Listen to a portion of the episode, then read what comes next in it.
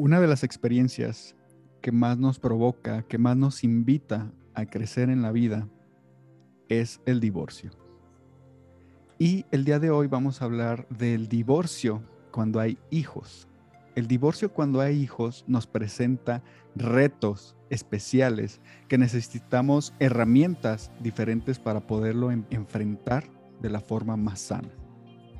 Es por esto que el día de hoy me acompaña una experta en el tema, terapeuta de pareja, terapeuta de divorcio con hijos, es un especialista en el tema.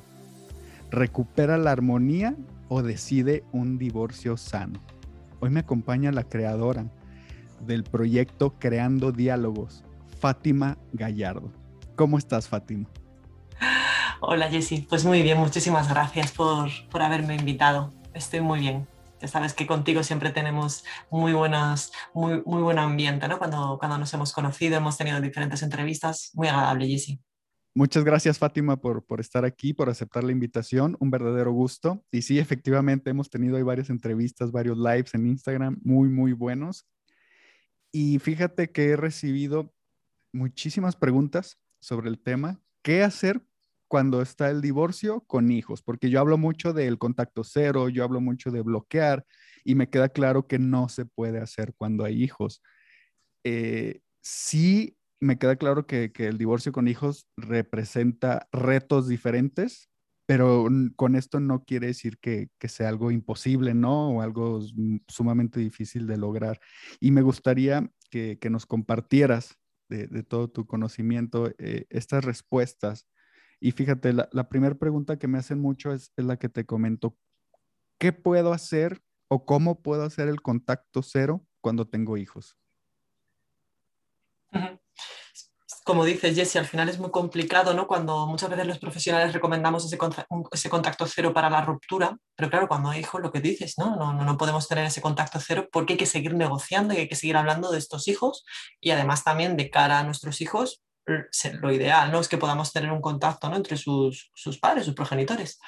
Em, yo la clave en, este, en esta pregunta sería que hay que tener como dos, miradas. Una a la parte más emocional, es decir, qué es lo que nos está pasando, eh, qué emociones son las que estamos teniendo, ¿no? en qué momento de la ruptura estamos, cómo ha sido esa ruptura y todo lo que nos ha generado, o sea, todo lo que tiene que ver con la parte emocional de pareja que es una parte más de ponernos a pensar realmente esas emociones que se nos mueven, para situarnos, para con esa detección de esas emociones, poder situarnos en el papel que realmente debemos de tener como progenitores, no como pareja.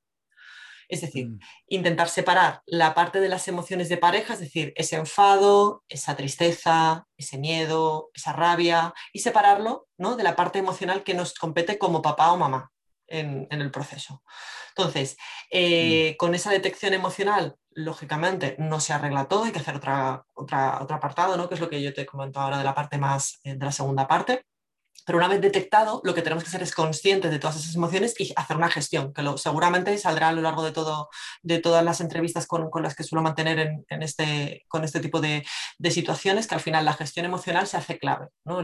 detectar las emociones y, y, luego gestionarlas de manera adecuada y saber ponerlas donde, en el lugar que corresponde una vez detectada esta parte emocional, de colocarla en su sitio, de saber priorizar, de saber realmente cuáles son las emociones por las que nos estamos dejando llevar, si debemos o no dejarnos llevar, ¿no? Y, priorizarlas, porque realmente lo que nos importa son las emociones que tienen que ver con nuestros hijos, pasaríamos a una segunda parte, que es una segunda parte más eh, funcional, que es un poco la parte práctica, ¿no? De, oye, esta comunicación, ¿cómo la hacemos? Yo ya he detectado qué emociones tengo, eh, creo que por ahora pues no me encuentro, necesito un tiempo para, em, para eh, diferenciar, porque si te veo me siento mal, pero aunque ahora mismo pues, podamos establecer una, forma de comunicación diferente, el objetivo es tener una buena relación, es decir, convertir esa parte emocional en una parte funcional. ¿Qué, ¿Cómo sería mm. esa parte funcional? Intentar crear lazos de comunicación que vayan de mayor a menor contacto. Es decir, hombre, lo primero ideal sería que pudiésemos vernos frente a frente, o sea, cara a cara. Si no podemos así, oye, a lo mejor nos podría acompañar alguien, puede ser otra opción.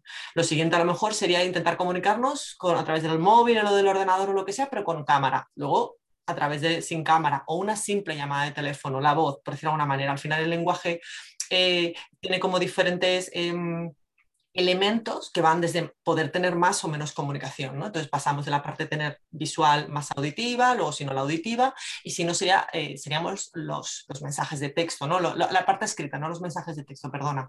Al final, lo que en ese sentido suele ser lo que más utilizamos, porque cuando tenemos mucho las emociones a flor de piel, nos es muy difícil ver a, a nuestra expareja.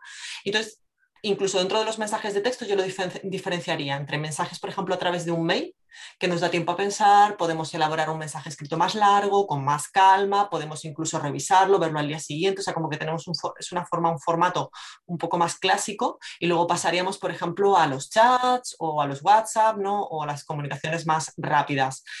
Yo ahí, por ejemplo, haría un stop en la parte de comunicación de los WhatsApp, creo que realmente no suelen ser la mejor manera de comunicarnos, yo ahí, por ejemplo, me inclinaría más a aplicaciones para personas que se han separado o divorciado. Yo conozco una aquí en España que se llama To Be Part, sé que hay más, y simplemente son comunicaciones que están exclusivamente volcadas en lo que tiene que ver con los peques, ¿no? O con los hijos. Además, ahí se intercambia comunicación de vacunas, visitas, em, fotos, eh, se prohíbe o no se puede o no se pueden mantener, por ejemplo, insultos o ciertos tipos de comentarios, ¿no? Eso lo para la propia aplicación. Entonces, eh, son mucho menos lesivas que a lo mejor un WhatsApp que uno cuando está enfadado, pues a lo mejor no gestiona bien y empieza a mandar mensajes y no nos entendemos bien y yo te contesto y tú me contestas y yo no lo idea. Y ahí, bueno, creo que es mucho más fácil confundirnos y enfadarnos con, cierto tipo de, de, formas de comunicarnos como puede ser con esas aplicaciones. Así que básicamente, un poco por, por resumir, Jessy, creo que es muy importante saber desde qué punto partimos, qué emociones tenemos, qué queremos hacer con ellas y luego darle una parte funcional, ¿no? De, oye, nos vamos a comunicar o hacer una propuesta de, de, oye, nos podemos comunicar de otra manera y si no también hacer como hablarlo con nuestra pareja, ¿no? O sea, bueno, en este caso con nuestras parejas, qué es lo que quiere hacer nuestra pareja para comunicarse. No sé si más o menos eh, entiendes la propuesta o, te gusta o, o no sé si la trabajas tú también así. Me gusta, me gusta lo que dices y me llamó mucho la atención esta, estas aplicaciones, estas aplicaciones que, mencionas. ¿Tú las has puesto eh, eh, en práctica con, las personas con las que trabajas?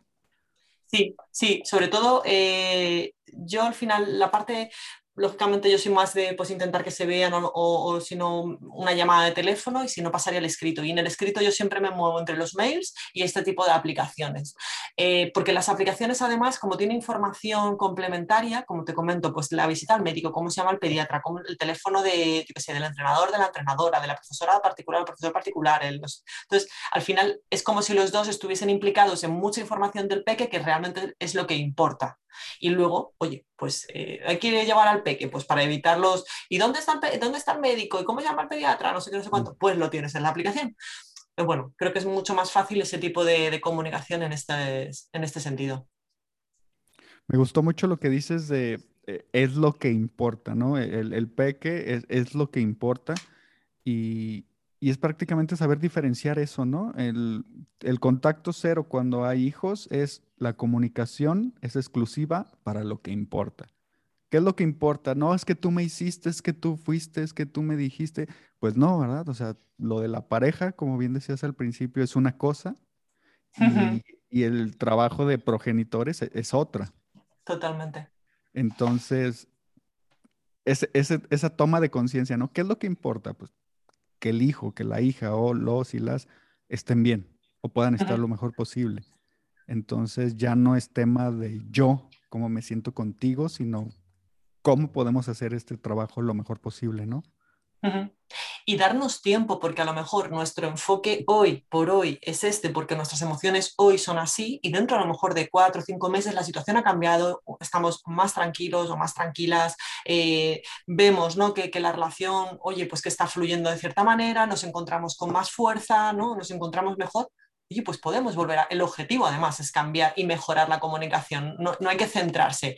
Y a lo largo de los años va a haber momentos en los que a lo mejor hay que como que retraerse, ¿no? Y en vez de estar, en, a lo mejor todo lo que has podido avanzar en un momento dado, oye, pues por lo que sea cambia, hay un enfado, una situación conflictiva, y se vuelve a la situación anterior de comunicación y se recupera cuando uno, uno, se encuentra mejor. Esto no es, no hay que hacerse ni demasiado el fuerte ni, ni, ni, ni ser como muy débiles, hay como que intentar evaluarse, por eso la parte emotiva que te decía emocional que te decía antes, para ir un poco eh, tomándonos el pulso de cómo estamos, ¿vale? Para poder hacerlo mejor en un futuro, ¿no? Una evolución, una gestión, ¿no? de, toda la situación.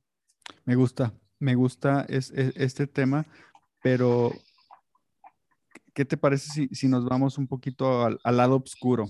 Porque sí, me queda claro que, que la negociación es súper importante, la comunicación es súper importante, pero, pero a veces parece como, como raro, ¿no? Raro que, dos personas divorciadas se, puedan comunicar, siquiera comunicar, que puedan siquiera contestarse un mensaje sin quejarse, sin insultarse, sin decirse cosas, a veces los dos, a veces nomás una de las partes. Cuando estamos en este punto de, pues yo intento hablar y ni siquiera me contesta, o si me contesta son puros insultos, o me busca para tener sexo, cuando ya se, se, vuelve la, conversación más, se, hacen estos vicios. Se traspasan límites, ¿no? ¿Te refieres también? Ah, justamente ahí va. ¿Cómo empezar a establecer límites cuando, bueno, yo ya intenté negociar, yo ya intenté comunicarme y, no, no, no estoy teniendo eco en lo que digo? ¿Cómo empezamos a movernos? ¿Cómo podemos empezar a establecer límites claros de, pues, estamos para los hijos y nada más? Cierto. A ver, es muy importante el, poder establecer límites a lo largo de toda nuestra vida y en absolutamente todos nuestros, nuestros ámbitos. En los momentos en los que vemos necesario poner límites, eh, bueno, lo primero que, yo recomendaría y que me encuentro con mucha dificultad a la hora de poner límites es que no sabemos realmente qué es un límite. Pensamos que un límite es simplemente decir que no por ejemplo, y decir que no al otro, ¿vale? Un límite es decirle al otro, stop, no hagas esto. Y es verdad, eso puede ser un límite, pero un límite también puede ser hacia ti. Tú te puedes poner un límite hacia, ti mismo o hacia ti misma porque consideras que es un acto de autocuidado ponerte ese límite, porque realmente es algo que tú no debes o no puedes o no quieres o, o no te estás cuidando si lo hicieras. Es decir, que los límites son de todos, ¿no? O sea, son aplicables a los demás y también nos lo podemos aplicar a, nosotros mismos. Otro error que solemos cometer eh, es pensar que los límites son negativos y esto lo vemos muy bien, por mm. ejemplo, con, con, la pareja hay que poner límites, ¿no? Lo decimos. Pero cuando hablamos de los peques es como, uy, es que los límites son como, se ven como castigo, se ven como algo negativo. Entonces la palabra en sí tiene una connotación que muchas veces eh, tiene ese aire negativo, ¿no? Y que los límites también son positivos y son positivos para las parejas y son positivos para los, para los niños y son positivos en el trabajo y en la vida en sí. Sea que los límites también em, son, además que son necesarios e imprescindibles. La única diferencia o lo que nos tiene que hacer diferenciar si un límite em, es como, no sé si diría sano, pero de una manera es como que, es, que lo debemos de promover o no, es desde dónde lo ponemos. Si ponemos un límite desde el enfado, desde la envidia, desde la ira, desde castigar a la otra persona, pues lógicamente ese límite, bueno, pues a lo mejor no está tan bien puesto. Otra cosa es que pongamos un límite desde el autocuidado, desde el pensar que de esta manera estamos eh, ayudando a nuestra expareja, incluso a nosotras mismas, a nuestros hijos, pero desde esa parte, no desde la excusa de, bueno, como yo creo que esto le viene bien a tal persona o a mí o tal, pues entonces pongo el límite. ¿no? Es como ver desde dónde ponemos el límite, creo que es como la clave para saber si ese límite nos puede ayudar. Y mm, no sé si a ti te pasa, pero muchas veces no nos paramos a pensar en los límites que queremos poner, nos vamos poniendo un poco como a, a lo que nos vaya sucediendo, ¿no? Y, y, no, porque no dirigimos realmente nuestros procesos en este caso, como puede ser el proceso de divorcio, es como uno va atravesando día a día, pero no nos paramos a pensar en qué lugar quiero que ocupe mi expareja en mi vida, en la vida de mis hijos, en la vida de mi, por ejemplo, de mi familia o yo la, vida de la familia de, de, de mi, de mi expareja, y, nos cuesta ¿no? esa parte. Y en esa parte de no pensarlos, muchas veces somos ambiguos o ambiguas, que es, que es un poco lo que tú me decías, ¿no? Ahora mismo en el ejemplo. Es que eh, mi, mi, pareja vuelve para tener sexo. Bueno, pues si tú sabes que vuelve a tener sexo, tu límite tiene que ser realmente si vas a, a, entrar o no en ese juego, pero si entras unas veces y otras no, pues claro, es muy complicado poner límites ahí. Me gustó mucho eso que, dijiste de, dirigir los procesos de, la separación, del divorcio. Qué interesante. Es, es plantearnos, ¿no? Es plantearnos qué, tal cual como lo dijiste, lo que quiero en el divorcio, qué tanto contacto quiero yo tener, qué es lo que estoy dispuesto y no dispuesto, porque sí, efectivamente, los límites los ponemos como cuando ya me cansé, cuando ya me harté, cuando ya me estoy peleando por quinta vez en el día, es como, necesitamos límites y obviamente no los ponemos desde el, mejor lugar, ¿no? Porque ya estamos enojados, ya estamos desesperados. ¿Cómo, cómo nos podrías eh, recomendar empezar a, dirigir este proceso del divorcio? Sobre todo, eh, una cosa con lo que decías, Jessy, creo que es importante. Fíjate que somos capaces de establecer una, organización de nuestras vacaciones. Incluso de, pues no sé, de algo que queremos ahorrar porque nos queremos comprar algo y nos paramos a pensar lo que queremos, lo que queremos ahorrar, o si nos vamos de vacaciones, ¿dónde vamos a ir de vacaciones? ¿Qué vamos a hacer? ¿Qué vamos a visitar? En cambio, con, este proceso ¿no? de separación, no nos paramos ni cinco minutos a decir, oye, pues esto, quiero que esta persona ocupe este espacio, yo quiero este, pues si pasa esto, pero desde la tranquilidad y la calma, no desde el run run, no desde, desde la cabeza que tenemos mil pensamientos porque estamos enfadados, angustiados, tristes, no, sino desde, el, desde la gestión de lo que nos está eh, sucediendo. Lógicamente no va a salir todo como queremos y otra de las cosas que me parece muy importante y, tiene reflejo con lo que tú me preguntabas antes, Jessie, y es que muchas veces eh, a lo mejor nuestra expareja no colabora y no, no, no es nada fácil el, poder negociar. Y a lo mejor es que no podemos negociar a lo mejor tenemos que acudir pues, a un abogado, a un mediador, a un, terapeuta, a alguien que nos ayude a negociar de otra manera, por ejemplo. O hay veces pues, que tenemos que gestionar eh, la parte de, la negociación pues un poco desde la, no sé si diría aceptación, porque no, no, quiero que suene a Martín ni nada de eso, pero sí, desde la parte de, entender que, que, muchas veces que no todo el mundo puede negociar, no todo el mundo sabe negociar, no todo el mundo tiene un, un histórico para poder negociar. Eso es, todo el mundo quiere negociar. Eso es una realidad, sí. sí. completamente. Y te lo pregunto porque en mi experiencia son más los divorcios de no me importa lo que digas prácticamente, ¿no? De, de, la pareja es como que, oye, es que hay que poner límites, hay que hablarnos nada más por mensaje y la pareja llega a su casa y le toca a la hora que quiere y no le importan los horarios y llega un lunes y me voy a llevar a mi hijo cuando tenía que haber llegado el sábado. Y, por eso te decía, ¿no? Como el lado oscuro que es como, sí, en la teoría, pues, pues se lee muy bonito, ¿verdad? Pero en la práctica es, no, en mi experiencia no se da tan común estos divorcios donde hay comunicación, donde hay apertura. Creo que ahí lo, lo importante, como bien dices, es establecer los límites pero establecerlos desde, desde antes, ¿no? Claro. No, esperarme a que me explote para ya poder reponerlos. Sí, porque además eh, entiendo que ese tipo de situaciones en las que no hemos podido poner límites están, viene un poco reflejado por el tipo de relación que hemos tenido. Es decir, hemos sabido poner límites en la propia relación cuando estábamos juntos como pareja al final se arrastra ¿no? este tipo de, situaciones. Es decir, no, o sea, como que no es muy normal ¿no? que tú tengas una pareja donde, una relación de pareja donde haya límites establecidos de forma sana y de repente la pareja se rompa y de repente no haya límites. No, no, tiene mucho que puede ocurrir, por supuestísimo, pero no es lo más normal.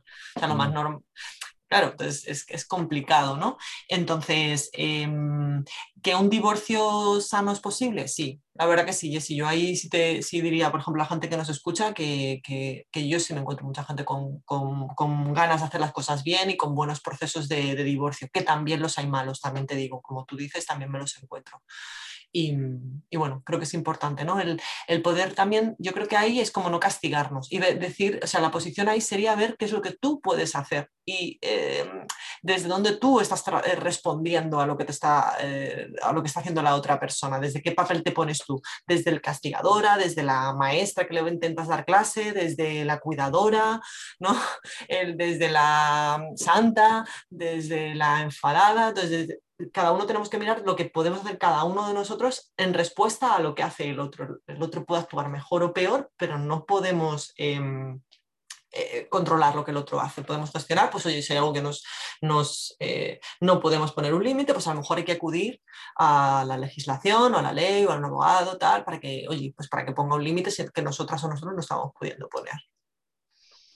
Me, gusta mucho lo que dices y estaba pensando en hay que, me queda claro que obviamente en el divorcio es, emociones, ¿no? Emociones disparadas por todos lados y como bien, bien decías al inicio, es eh, empezar a gestionarlas, ¿no? A gestionar esas emociones. Pero también ser, diplomático, ¿no? Ser diplomática, ser inteligente, como, como lo acabas de decir, hay que, aprender a gestionar esas emociones y poder ser inteligente, porque muchas veces es el divorcio de yo te quiero castigar. Porque tú fuiste infiel o, quien haya sido infiel, te, voy a castigar, me voy a vengar. Y el otro es como, no, no me voy a dejar. Y como que ahí empieza, ¿no? Como yo te quiero hacer más daño y tú a mí. Y a veces es, es, tema de, diplomacia, ¿no? De, de, saber decirle las cosas. Bueno, a lo mejor si le digo, no quiero volverte a ver nunca en mi casa, pues, ah, no, vas a ver que voy a llegar cuando yo quiera. A lo mejor es nomás decírselo de forma diferente, ¿no? Sí, ¿desde dónde se lo dices? Es decir, se lo haces desde la persona enfadada de es que mm, por castigo no vas a volver a mi casa o no te quiero ver porque ahora mismo actualmente pues no me encuentro bien a nivel emocional, dame un tiempo y cuando esté preparada vuelves a subir a casa. No lo sé, ¿desde dónde te pones cuando dices y transmites el, mensaje? Me gusta, me gusta eso. Y, hace poco tuve, tuve una experiencia de, una persona que, que se estaba divorciando que cuando le comunicó a, la, a, su pareja que se iba a divorciar fue como la locura, no, no, que, este, que no va a pasar y que no va a ser así. Y no fue necesario entrar como que a la guerra o a la pelea o sí, te voy a demandar. No, simplemente fue empezar a llevar la conversación desde otro nivel. Y, y, parece ridículo, ¿no? O sea, prácticamente le estaba explicando, mira, tú me has sido infiel muchas veces, y para que tú seas feliz y yo también es mejor que nos separa. Y al final fue como, bueno, sí es cierto, tienes razón. ¿Para qué nos estamos haciendo, no? ¿Para qué estamos jugando esto que, que no funciona? Y a veces simplemente nomás es eso, cambiar la, la, el tono de la conversación. Claro, y también la, moneda que utilizamos, porque en esos casos a lo mejor no solamente utilizamos el enfado de la pareja como excusa, sino que también utilizamos a los hijos. Y entonces ahí ya se crea, porque además no solamente tocamos la parte emocional de pareja, sino que además tocamos la parte emocional de los hijos. Entonces ya eso es un, vamos, una mecha ¿no? que, va, que va a salir ardiendo. Sí, ahí, sí como dices, es la guerra, ¿no? Y mm. justamente eh, llegamos a, a mi otra pregunta, es, ¿cómo llevar la conversación con los hijos y sobre todo qué temas evitar, porque yo creo que muchas veces lo, lo, lo que más daña es las cosas que no debemos de decir, ¿no? Más que las que, que, las que sí podríamos decir, que decimos cosas que pues, a los niños no, no les compete saber. Pues eh, sobre lo que no decirle, hombre, lógicamente todo lo que tenga que ver con cosas de adultos, por ejemplo, tema de dinero, esto, es, esto es muy lo que te voy a decir ahora, pues eso, no hablar mal de, pues, su, de su, otro progenitor, me parece imprescindible. Eh, no hablar del pasado, en cuanto del pasado me refiero que de todo el proceso sí ha sido como complicado, no del pasado familiar, porque de eso sí. Eh, creo que un truco que nos puede ayudar para saber qué temas y no decirles a nuestros hijos tienen que ver con eh, aquellos que de alguna manera pueden hacer que nuestros hijos se, tenga, se tengan que posicionar o sientan que se tienen que posicionar. Un truco puede ser que si, por ejemplo, tú eso mismo se lo contaras a una amiga o un amigo, probablemente la, la contestación de tu amigo o tu amiga sería, ¡buah! La que, te has, la que te has librado, pues fíjate, pues qué, qué mal es la otra persona, qué mal no sé qué. Entonces, cuando es, de alguna manera sabemos que nuestro mm, amigo o amigo nos va a decir eh, su opinión y se va a poner de nuestro lado, nuestro hijo, esa conversación en nuestro hijo va a causar la, el, mismo, el mismo dolor, ¿no? Muchas veces contamos a nuestros hijos cosas para que nos entiendan, ¿no? para que entiendan nuestras decisiones o que vean qué malo o qué mala es su, papá o su mamá y no nos damos cuenta que al final eso hace mucho daño a nuestros hijos. Entendemos o debemos entender que, oye, que nuestros hijos entenderán que su papá o su mamá se ha portado mal o que hemos hecho tales y cuales decisiones. Eh, porque era lo que nosotros considerábamos como adultos. Y eso es una responsabilidad nuestra. No podemos quedar bien siempre con nuestros hijos o con nuestras hijas. Al final una decisión de eh, si tomamos una decisión que sabemos que a nuestros hijos no les va a gustar, tiene que ver con que somos padres. Eso viene con el carne de padre. Otra cosa es lo que te decía siempre al inicio, ¿no? Lo que estamos hablando todo el rato, desde dónde le voy a decir a mi hijo que no haga esto o que haga aquello se lo digo desde el enfado, se lo digo desde que le estoy cuidando, le digo que a lo mejor era un acuerdo y ahora no quiero romperlo, no lo sé, desde dónde lo estás diciendo. O lo dices desde, pues es que como no me ha, cuando lo peor, por ejemplo, es cuando lo hacemos a lo mejor por el dinero, es que no me ha dado el dinero, o es que no ha venido, no te cuida como yo creo, quiero que te cuide. Pues desde ahí es donde no podemos eh, de alguna manera eh, poner eh, pues esas indicaciones a, nuestros hijos. Y, mm, y una de las cosas muy bonitas que yo siempre recomendaría para ver qué sí les podemos decir es siempre utilizar, por ejemplo, los cuentos. ¿no? Cuentos que en un momento dado eh, ponen palabras pues, a animales, a personajes de, chavales o niños de su edad o lo que sea, que a lo mejor les podamos hacer preguntas y pongamos nuestras preguntas o, les hagamos preguntas a esos niños del cuento. ¿No? y que, nos contesten y que nuestros hijos puedan así aprovechar para contar, ah, mira, pues como nos pasa a nosotros, ¿no? Entonces, bueno, facilitar todo lo que tenga que ver con, poder hablar con, nuestros hijos. Y, y quitarnos también la culpa. Oye, que muchas veces en un momento dado podemos decir algo que cambiamos de opinión y cambiamos de opinión, no pasa nada, pero lo llevamos desde la responsabilidad adulta de, oye, mira, pues he cambiado de opinión en esta situación, hace falta que le expliquemos el por qué, oye, pues eh, es lo mejor que podemos hacer en este momento y, ya está como que llevar las riendas, que al final seguir siendo sus padres, no somos sus amigos, no tenemos que tenerlos como aliados, si tienen que saber algo, pues en un momento dado lo sabrán y, ya está, ¿no? Al igual que hay otras cosas que, no les contamos, ¿no? Sí, claro. Entonces, tener esa prudencia, ¿no? E, esa prudencia de, saber que hay temas de, pareja, tal cual, ¿no? Yo lo veo así como que hay temas de pareja que pues a lo mejor le contarás a tu amiga, a tu amigo en, en esos momentos, pero efectivamente, si, si, le cuentas a alguien, a tus hijos, se van a ver en la necesidad de tomar un partido, ¿no? Ay, mi mamá es malo, mi papá es malo. No se trata de eso. Sí, además el papel de hijo, que no nos damos cuenta cuando somos padres, pero el papel de hijo al final, aunque su papá o su mamá no está actuando de la mejor manera, los hijos siguen queriendo, o, en general la sensación es que siguen queriendo a sus padres o a sus madres, aunque se porten mal. Entonces, muchas veces no tenemos derecho a ponernos ¿no? en, ese lugar ¿no? de separarles cuando realmente a lo mejor, oye, em, podrá estar haciéndolo mal como pareja, etcétera, pero es un buen cuidador, es, una, es su padre o su madre, es su figura de referencia y es, hay que separar ¿no? E, esa parte. Entiendo, entiendo. Y, en cuanto a familia, eh, obviamente en, el matrimonio, cuando hay hijos, hay muchas veces hay contacto seguido con la, con la familia del, ex, ¿no? En el momento que ya son ex, ¿qué tan recomendable es mantener o hasta qué punto es recomendable mantener la relación con la familia del ex? Ay, has dicho la clave, en esa pregunta estaba la clave. ¿Es recomendable? Hombre, pues sí, al final son parte de tu histórico familiar, ¿no? Teniendo unos hijos de... y sigues conectada de alguna manera a esa familia pero la clave está en lo que tú dices, de qué manera o qué tipo de relación quieres o vas a tener con esa familia.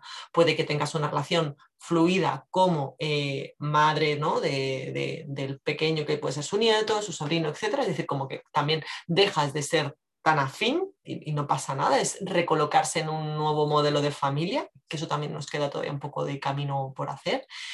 Eh, o puede que no, puede que no tengamos o no queramos tener vínculo o relación con esta familia y no pasa nada porque a nosotras no, nos, o a nosotros no nos corresponde, o sea, no nos corresponde, no tenemos por qué tenerlo, ¿no? ¿Es recomendable? Sí, ¿tenemos que tenerlo? No, no tenemos que tenerlo. Otra cosa es que nuestros hijos sí creo que deben, además eso a nivel legal está establecido y a nivel emocional mucho más porque es la red familiar de nuestros hijos es su punto de apoyo, son sus valores, son cosas que a lo mejor, pues a lo mejor tú no podrás llevarte bien con tu suegra, con tu suegro, con tu cuñada, con no sé qué. Si está bien que tú no te lleves bien, pero realmente sigues siendo la familia de tu hijo. Eso es muy importante, no, no les podemos eh, arrancar de, su familia. Y lo que te decía también a nivel legal es que, eh, bueno, no, sé en, otros países, pero en España está establecido en el Código, en el código Civil que, que es un derecho de los niños el tener una familia.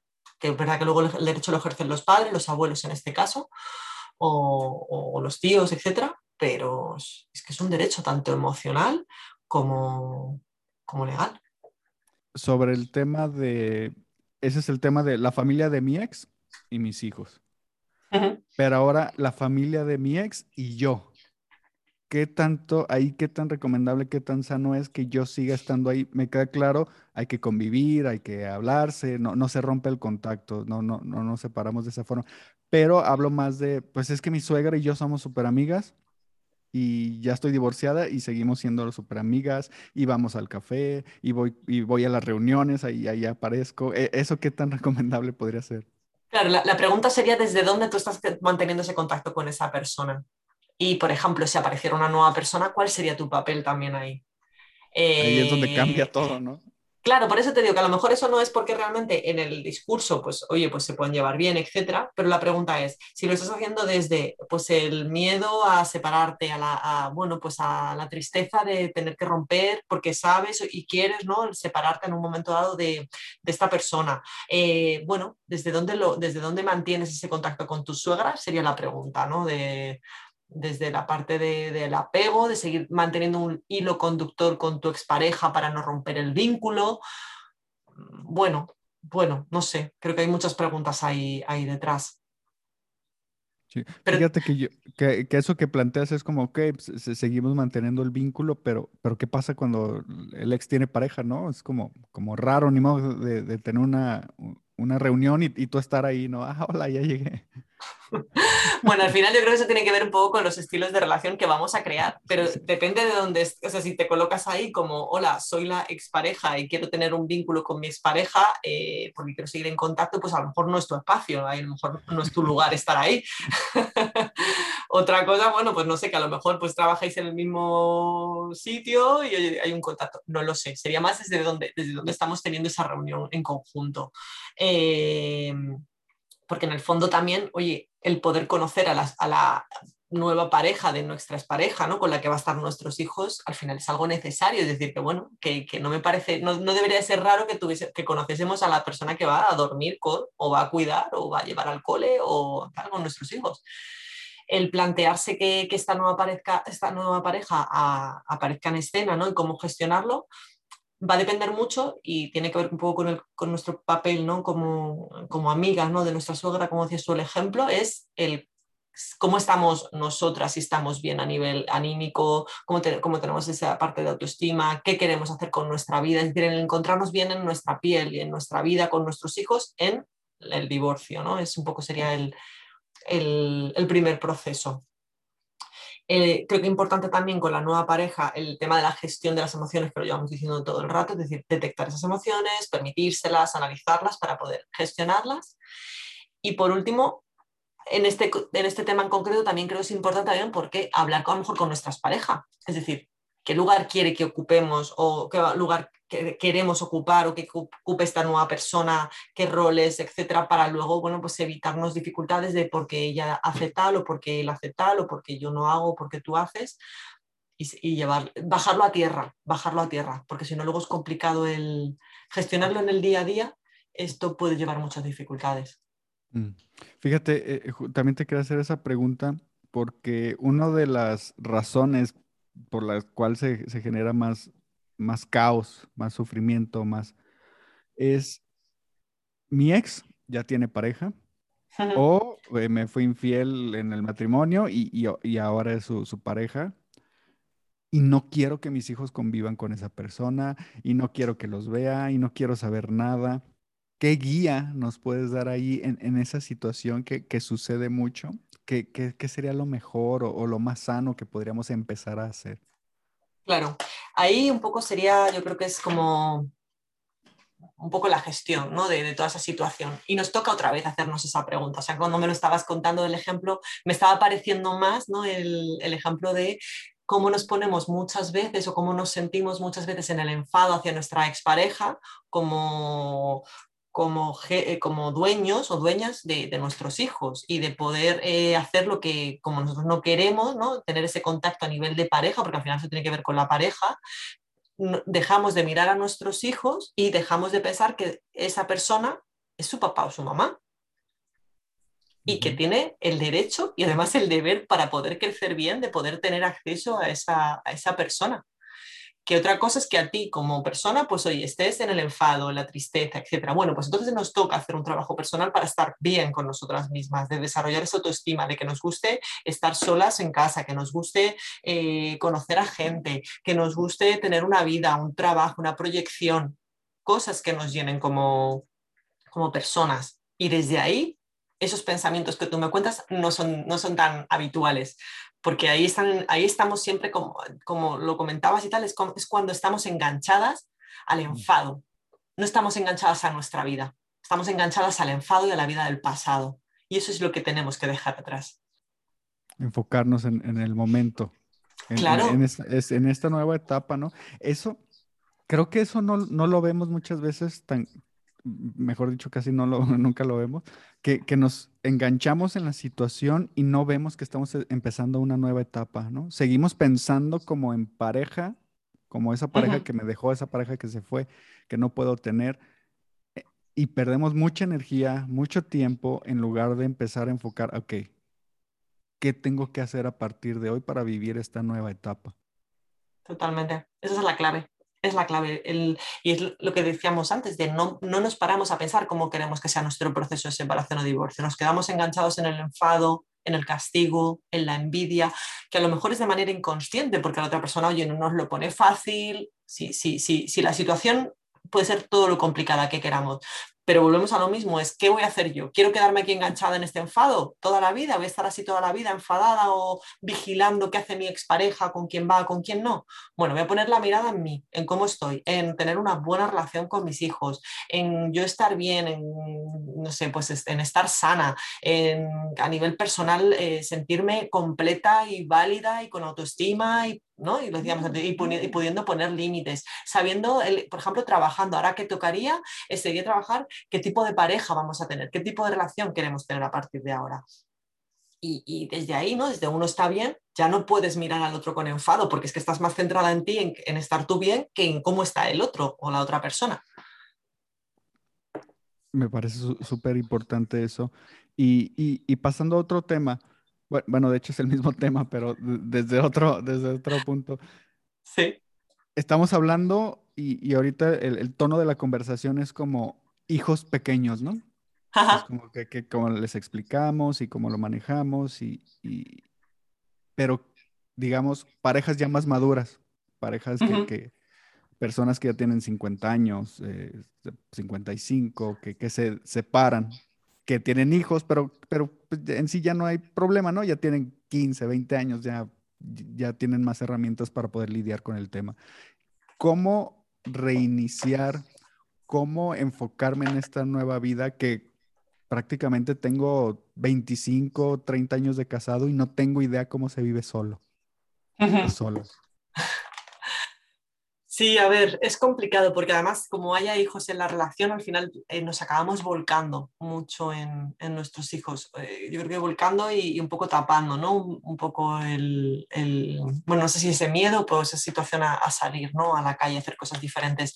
Creo que la clave ahí está en, tener un cuidado especial en nosotras o en nosotros como hombres o como mujeres individuales. Nuestros hijos están ahí, los vamos a seguir queriendo, eso no es ningún problema, seguro vamos que no se nos va a olvidar.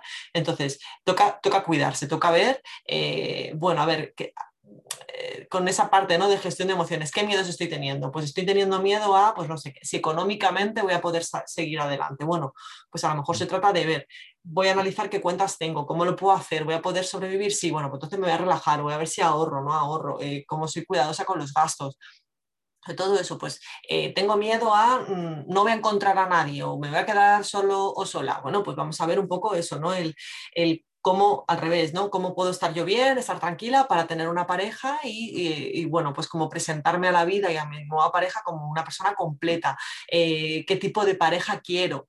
se trata de pararse, ¿no? que es un poco lo que decíamos antes, de, no ir por la vida eh, sin pensar, ¿no? que no se trata solo de pensar, ¿eh? también se trata como de, tener la parte emocional, de ver qué es lo que queremos, cómo lo estamos sintiendo, de permitirnos todas esas emociones y no pasa nada, no hay que castigarse, llevamos 25 años enganchados a una relación, oye, pues lo, lógico, lo ideal además es que en un momento dado haya una crisis, porque si de repente todo está estupendo después de 25 años y no, sentimos absolutamente nada, entonces como, es como, hola, entonces ahí sí tenemos un problema, ¿no? De qué ha pasado, porque pues, me extraña mucho más, ¿no? Que, que, después de 25 años nadie sufra ni le pase nada y no tenga ningún miedo y ahí me, me sería más, más, más raro, me chirriaría más.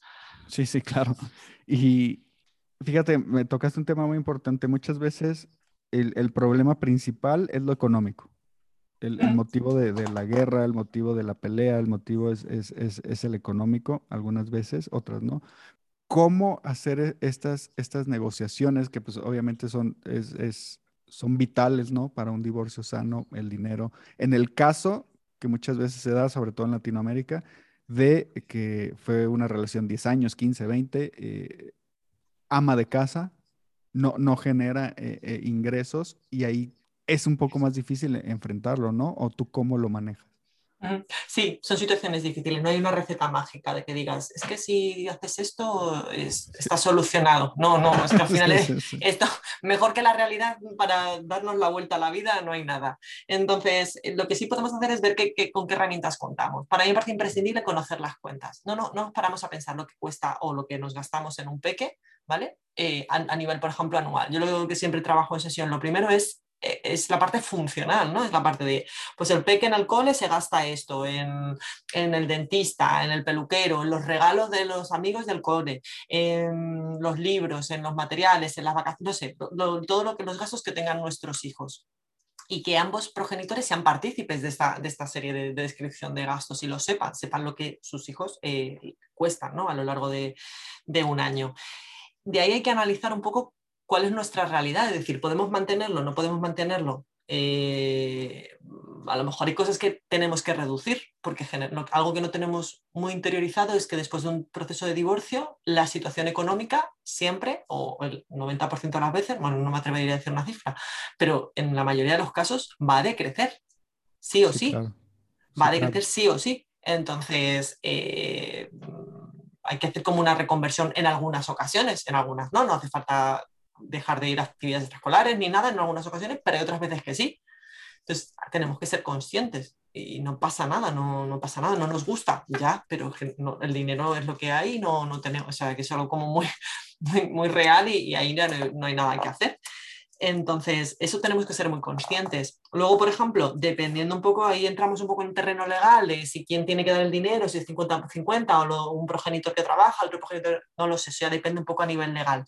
Pero el poder conocer ambos progenitores lo que realmente valen los chavales, digo valen porque cuesta, no, por decirlo de alguna manera, ¿no? Ese gasto que tienen los chavales a nivel anual, que ha quedado un poco raro cuando lo he dicho, creo que de alguna manera ablanda o da participe a, ambos progenitores para que... Eh, sean los responsables del cuidado de estos chicos.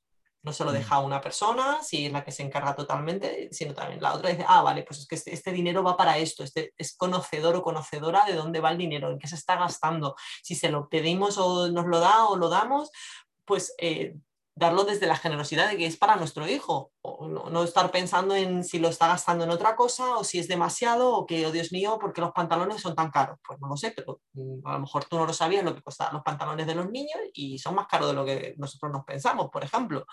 O pensamos en que los niños no crecen y de repente, como, ya llevamos nuestras zapatillas en dos meses y es como, pues sí. Entonces entramos en pelea muchas veces que, conociendo esto eh, nos las evitamos. Y luego la realidad, es decir, es una realidad económica muy familiar ¿no? en, en, cuanto a si las mujeres o no, o los hombres o no han trabajado, en qué sectores, con qué dinero, que es la realidad que tenemos. Y así tampoco ahí podemos hacer mucho, mucho más. Es decir, cada uno, la parte legal está ahí, y, pero bueno, yo creo que por encima de la legal está la, la, la emocional. Como padre o como madre, sepas que tienes un hijo o una hija que requiere ¿no? de tu cuidado. Qué importante lo que dijiste, hacer un presupuesto, ¿no? Pues, eh, pues, esto es lo, que cuesta, lo que cuesta mantener al hijo, mantener la, casa donde vive el hijo, la escuela y todo esto, porque muchas veces no, no, tenemos ni la menor idea de la cifra, ¿no? No. De, cuánto lo que vas a, lo que se tiene que pedir en, en, en el divorcio, pues, pues hay que hacer ese presupuesto, qué importante es. Claro, sí, porque estamos acostumbrados a que lo haga un juez. Y entonces, más o menos, ahí, por ejemplo, no sé cómo es, pero aquí en España hay una, se establece como una tabla que tampoco es a nivel legal, sino simplemente es una cosa como para facilitar, ¿no? El, decir, bueno, pues si se cobra tanto dinero, pues se aporta tanto dinero, o si es una custodia compartida, pues será relativamente el 50%, dependiendo un poco de las capacidades de cada uno. Es decir, como que a nivel legal, más o menos están establecidas ciertas, eh, ciertas, eh, bueno, ciertas indicaciones. Pero mm. por encima de eso está saber que eh, tu hijo Juan o tu hija María eh, sabe pues que tiene este gasto extra o que de repente, oye, pues hemos visto que en ropa, pues la persona que es más, eh, que siempre se ha dedicado, bueno, al final estas cosas las tenemos bastante divididas, que se ha comprado más la ropa, bueno, pues no se asusta si de repente ve que una camisa de la P que vale 20, 20 euros, pero o un dinero X, pero el otro proyecto cuando lo ve dice, uh, pues esto es mucho, ya, pero ¿qué es lo que cuesta? O si hay que comprarle, mm, ya te digo, lo de las zapatillas es como muy típico, es como, pues si le hemos comprado zapatillas el mes pasado, ya, pero es que está creciendo. y así nos va a tocar mogollón de tiempo. Entonces, ser conscientes y no entrar en la pelea con el otro de si me está pidiendo dinero porque se quiere ir a no sé dónde o porque se lo va a gastar en no sé qué o si tal, sino es, ah, no, es que son las zapatillas. O a lo mejor uno le ponernos en posición de, bueno, pues entonces voy a comprar yo la zapatilla. No lo sé, si cada uno encontraremos nuestra fórmula, pero desde luego el foco tiene que estar siempre en, que al final eh, en nuestro hijo, ¿no? Totalmente. Me, me, encantó eso del presupuesto porque es, yo, para mí es evitarte el pedir, evitarte el pedir en, en, el divorcio de, oye, pues es que ah, ya necesita unas nuevas zapatillas. Y si, y si cada vez que pides tienes un problema, pues entonces hacerlo una vez al mes, no una vez al año. Este es el presupuesto, esto es lo que necesita y no es para yo gastármelo, es para lo que es lo que se necesita tal cual, ¿no? Evitarnos como como lo, mencionabas hace rato, eh, dirigir el proceso del divorcio, no estar al día a día. Claro, y fíjate al principio, no hablábamos del problema del contacto cero. Pues si tenemos un contacto cero con estas dificultades de estar discutiendo que si por las zapatillas, que si por el dentista, al final eh, se queda vedado el, el, proceso de emocional porque estás discutiendo todo el tiempo. Entonces al final poder elaborar este proceso de duelo es más difícil porque al final lo haces desde el enfado porque estás discutiendo todo el rato. Entonces desde luego podemos discutir por, no sé, por si va a tal actividad o tal otra, porque pensamos que es más beneficioso o no que vaya inglés o vaya yo que sé, a una actividad deportiva. Eso puede ser una pelea lógica entre ambos progenitores porque crean importante pues, que aprenda más un idioma o que aprenda más un deporte. Eso es, cada papá o cada mamá lo valorará. Pero por el dinero, que es algo súper fácil, que, que es como muy gestionable, lo que podamos evitar, porque al final el dinero es transversal y no lo podemos evitar, pero lo que podamos evitar jolines, pues, pues ya está. O sea, te quiero decir que al final es como se puede hacer una tabla y, se ve. Y ahí no hay, no hay, trampa ni cartón, ¿no? Y, con, y además se pueden presentar facturas y se pueden presentar tickets y se puede... Y, justamente por eso debía ser por lo que menos deberíamos de, discutir. Y, es lo por lo que más discutimos. Completamente, completamente. Fíjate, yo en, en, mi experiencia, cuando, cuando me, me divorcié, no lo hice, no lo hice sabiendo, no, no lo hice sabiendo esto de que, ah, sí, es que en el divorcio tiene, tiene que haber eh, procesos y todo eso, no lo hice. Más bien fue como para, para evitar el contacto. Yo en ese momento no, no quería tener ningún tipo de, de contacto por, por, lo emocional, que obviamente uno sabe que, que, que, en esos momentos yo sentía que me va a ganar lo emocional, ¿no? No voy a poder, ni voy, ni voy a poder hablar nada. Entonces, yo lo que hice fue porque mi ex me acuerdo que me dijo, hay que vernos eh, para platicar qué va a pasar con las cosas. Y fue como, mándame una lista, fue por mensaje, mándame una lista, por favor, de todas las cosas que, quedaron o que consideras que están pendientes. Me la envió, la analicé, la respondí todas con detalles y se las envié. Y fue como enterada, aceptado, o bien, ¿sabes? Nomás lo único que nos tuvimos que seguir viendo fue por lo del abogado, pero en sí fue como si yo no quiero tener contacto, si yo siento que lo mejor para mí es, pues, pues entonces doy soluciones, ¿no? ¿Cuál es la solución? Ah, pues para no estar peleando, ah, pues tengo que gestionar mis emociones, o tengo que hacer el presupuesto, o tengo que hacer eso.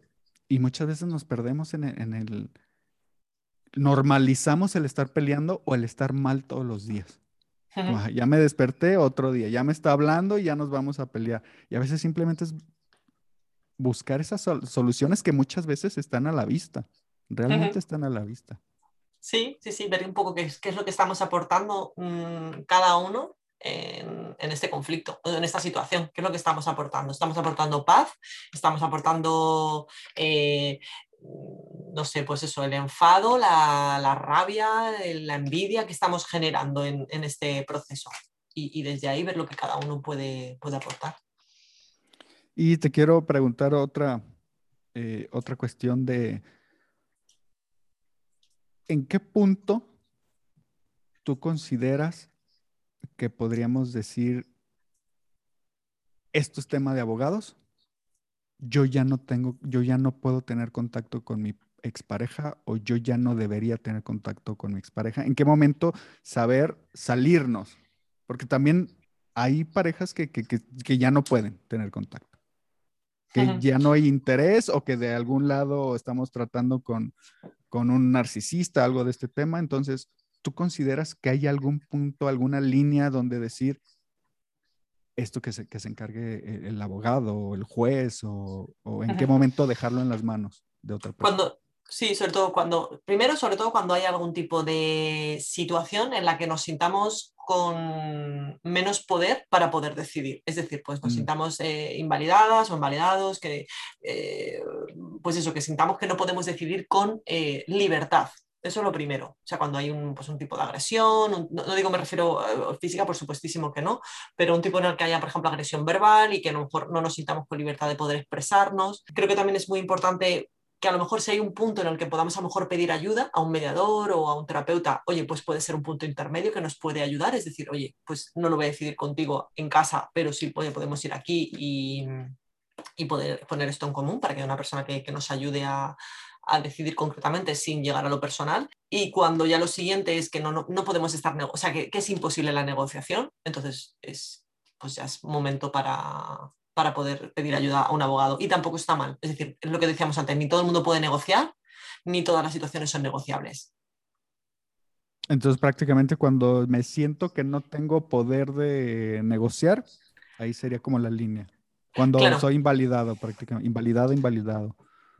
Claro, sí, y además hay, yo te diría hay un camino intermedio porque siempre me gusta, porque al final yo soy mediadora y, yo también promuevo, es, oye, pues a lo mejor yo no lo siento que pueda hacerlo con, a solas, pero sí siento que si hay una persona adelante, me siento, oye, como confianza, ¿no? Porque esta persona pues te va a ayudar, te va a decir, va a concretar realmente la conversación, no va a permitir que estemos por las ramas o yendo a la parte personal o de agresión personal, ¿vale? Pues si ese punto no es posible, entonces eh, la parte del, abogado, ¿no? Cuando ya de realmente, oye, pues es, es no, no, estamos avanzando, hay una parte de agresión en la que no nos sintamos en equilibrio para decidir, para decidir con libertad, que hay miedo, ¿no? Ahí ya hay que saltar las alarmas y, y un abogado que para eso está, te quiero decir que, que no, hay, no, hay, ningún problema, es, es, una, es una salida, como la que decíamos antes, que muchas veces tenemos que utilizar y gracias a Dios que existe cada vez que, hablo contigo me, queda más claro por qué le pusiste creando diálogos a tu, a tu proyecto.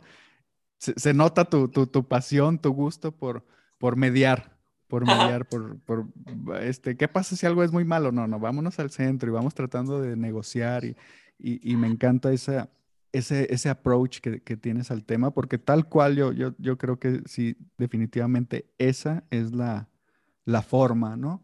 Hay muchas, hay muchas maneras de, lograrlo, pero sí, sí, me parece que es la forma, ¿no? Llegar a un punto medio. Llegar a un punto medio, eh, ser diplomático, saber manejar esa situación. Y si no sabemos manejar ese tipo de situaciones, pues podemos aprender, ¿no? El, divorcio está lleno de aprendizajes. Totalmente. La vida. Desde que te levantas hasta que te acuestas. sí, completamente. Fátima, Gracias, gracias por todo lo, que nos has compartido y, me gustaría preguntarte con qué te gustaría cerrar, qué, te gustaría compartirnos para, cerrar este episodio. Pues un poco yo creo que las claves, ¿no? Que podían ser de, en, todo este proceso que hemos estado hablando, ¿no? Que creo que es necesario el poder practicar y saber y, y, y dominar lo que es una comunicación efectiva. Hablamos de habilidades sociales, hablamos de escucha activa, etcétera, que es lo que tú dices que también se puede aprender. Creo necesario también la parte de la gestión emocional, pero para todos los aspectos que tienen que ver con nuestra vida, con lo que nos pasa, con cómo vivimos lo que nos está ocurriendo en un divorcio o no. Creo que es muy importante también lo que decías, ¿no? De poner límites. También creo que hay que aprender a negociar y aprender a ceder. Son los tres eh, pilares en equilibrio. Me parece también muy importante también a lo largo del día de hoy o de la sesión acabamos de ver, ¿no? Todo el rato del pararse a pensar, de ver hacia dónde queremos ir, de tomar decisiones, de dirigir realmente nuestros procesos, ver, ver desde dónde estamos tomando decisiones, que si nos estamos quedando enganchados, si estamos queriendo avanzar, ¿no? Desde esa parte. Y bueno, yo creo que eso sería un poco ahí las claves, ¿no? De, de todos los procesos de... Mm, bueno, es verdad que son procesos de divorcio, pero oye, pues de vida igual. Son procesos, o sea, que nos va a venir bien para todas las áreas de, nuestra vida. Completamente. ¿Dónde te podemos encontrar, eh, Fátima? ¿Dónde podemos ver más de tu contenido? Estoy en las redes eh, como Creando Diálogos, en mi página web creandodiálogos.com, en Instagram también, en TikTok, en LinkedIn. Bueno, en LinkedIn estoy como Fátima Gallardo. Eh, y bueno, más o menos en todas las redes Es verdad que en algunas, pues al final siempre estamos más activas que, en otras. Por ejemplo, pues, en Twitter casi no estoy, pero bueno, por ahí pero cualquier método que me puedan localizar, eh, voy a contestarles encantada. Y, bueno, además hay materiales que se puede descargar de forma gratuita, ¿no? Hay una parte de una masterclass, ¿no? De divorcio sano con hijos. Yo también tengo un libro, ¿no? Para aquellas mamás que estén en procesos de separación con hijos, ¿no? Y quieren hacerlo de una manera meditada. Entonces, bueno, creo que en ese sentido el poder ofrecer, ¿no? Eh, cositas que, que, las personas puedan necesitar. Excelente, Fátima. Mil, mil gracias por, por aceptar la invitación, por compartirnos tanto, tanto conocimiento y te agradezco demasiado. A ti, Jessy, un placer. También muchas gracias a la gente que nos está escuchando y, y bueno, nos veremos en una próxima ocasión, estoy segura.